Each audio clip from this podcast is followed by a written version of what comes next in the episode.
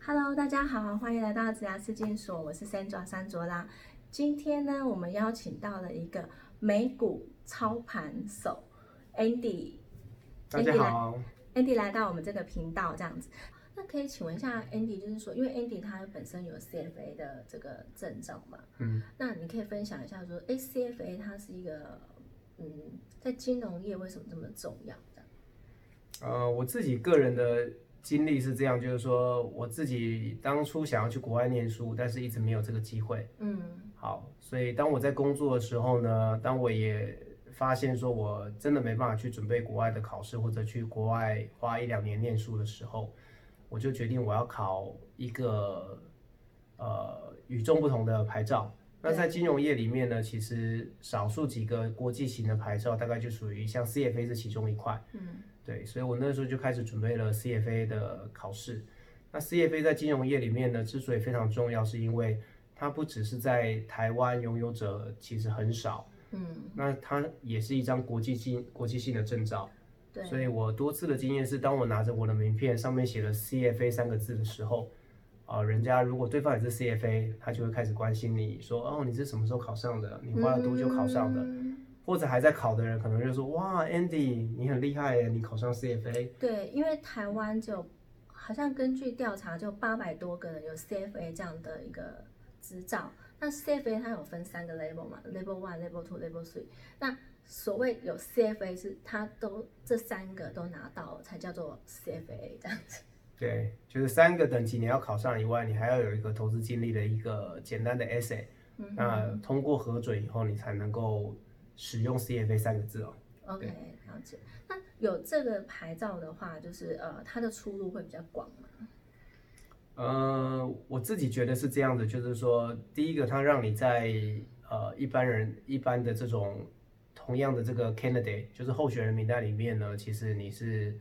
呃突出的。嗯那我自己的经验是，当初其实我并没有，我其实很想进到投资投资单位，就是做操盘手。 ，OK，那我那个时候并没有这个机会，那直到呃有一年我的这个公司的其他部门，他们要找一个人是懂英文，嗯，然后要研究美股。那那个时候大约是十年前，其实并没有什么样的研究单位、研究员在认真研究美股。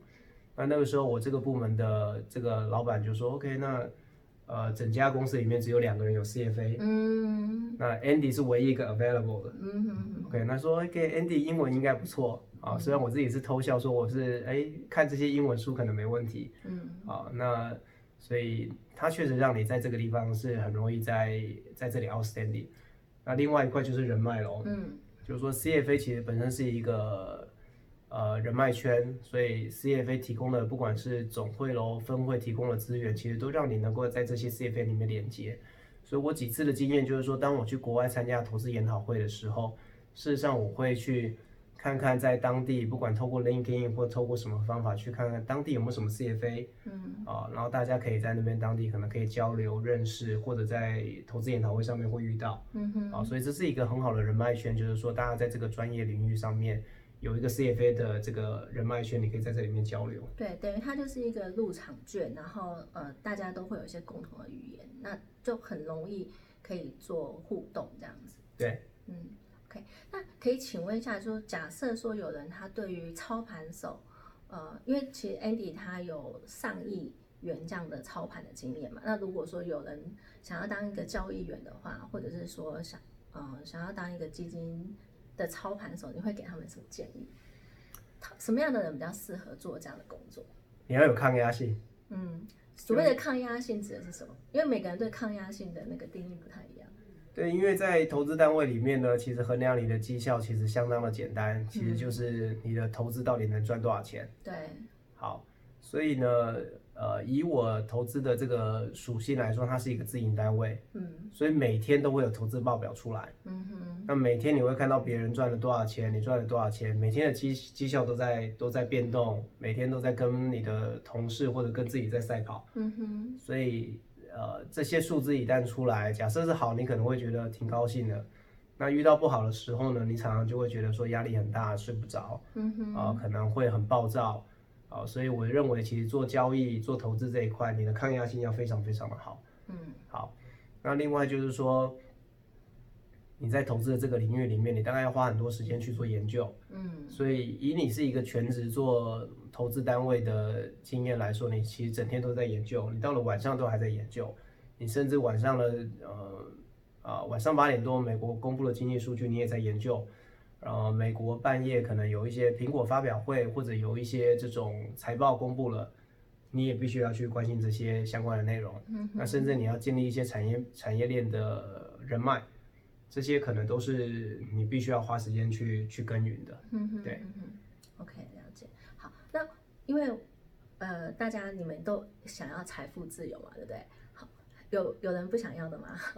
那如果没有的话，我们请 Andy 分享一下，就是说，哎，假设说大家都想要追求财富自由的话，有哪一些方法呃可以帮助我们达到这个目标？这样，对，其实财务自由这件事情是很多人想，然后很少人做到，很少人做到。对，好，那我我给年轻的朋友喽，就是第一件事情，其实我认为源头活水，就是说你的财务自由，你必须要有 income，必须要有收入。嗯，所以这个收入的第一件事情的来源，其实通常来自于你的工作。对，好，你的工作是工作，你如果可以有一个越好的工作，你能够在这工作里面呢存到钱，你才有第一笔钱能够做投资。那你有这些钱投资了，你才可以累积你的这个第一桶金、第二桶金。嗯，所以其实我认为工作是很重要的，对啊，除非你是含着金汤匙出世，那我们可能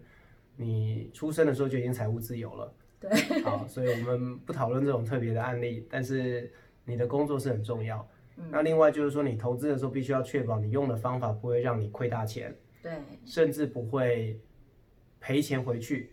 啊，在金融业金融的工具里面呢，其实有少数的一些工具会让你出现这种亏损本金以外呢，你还要拿钱出来倒赔的。啊，还真的有，比如说像期货跟选择权，有一个专有名词叫做 overloss。啊，所以如果你做的是期货，或者你做的是选择权的卖方，平常可能觉得哦不错，好像可以赚这些钱，但是当风险来的时候呢，你除了你的本金以外，你的保证金以外，你可能还欠这个券商一笔钱，这个就叫 overloss。嗯，所以我曾经遇到有一些投资方法是教年轻人说，OK，每个月做卖出选择权，每个月做这种收租金、收权利金，看起来好像就好像你拥有一栋房子可以去收租金，但是对不起，当风险来的时候，你是 overloss，你嗯是过去几年赚的全部都不够赔，还要倒赔回去。对，所以你可能还会负债这样子，对你可能还会欠券商一笔钱，嗯啊，那这些都曾经发生过，所以我认为就是说你呃工作以外，你有用一个比较正确的方法来来去做投资，啊，我觉得会让你能够离财务自由近一点，对。然后先达到你第一个财务目标，再达到你第二个财务目标。那刚刚有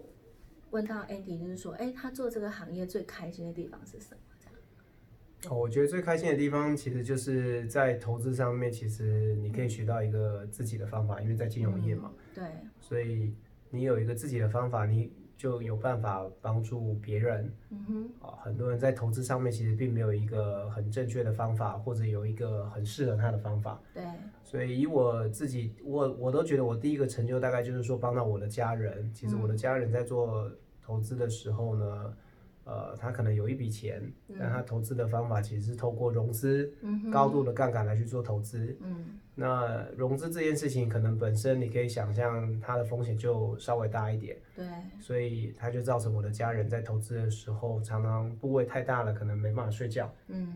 那长期会有失眠的这些问题。好，那你知道，当你投资的时候有压力、失眠的时候，你在投资上面的绩效本来就不会太好。嗯，好，所以第一个就是说，帮助你身边的人找到一个比较正确的投资方法。嗯，那甚至很多人其实他投资的时候，他并没有想清楚他要的是什么。对，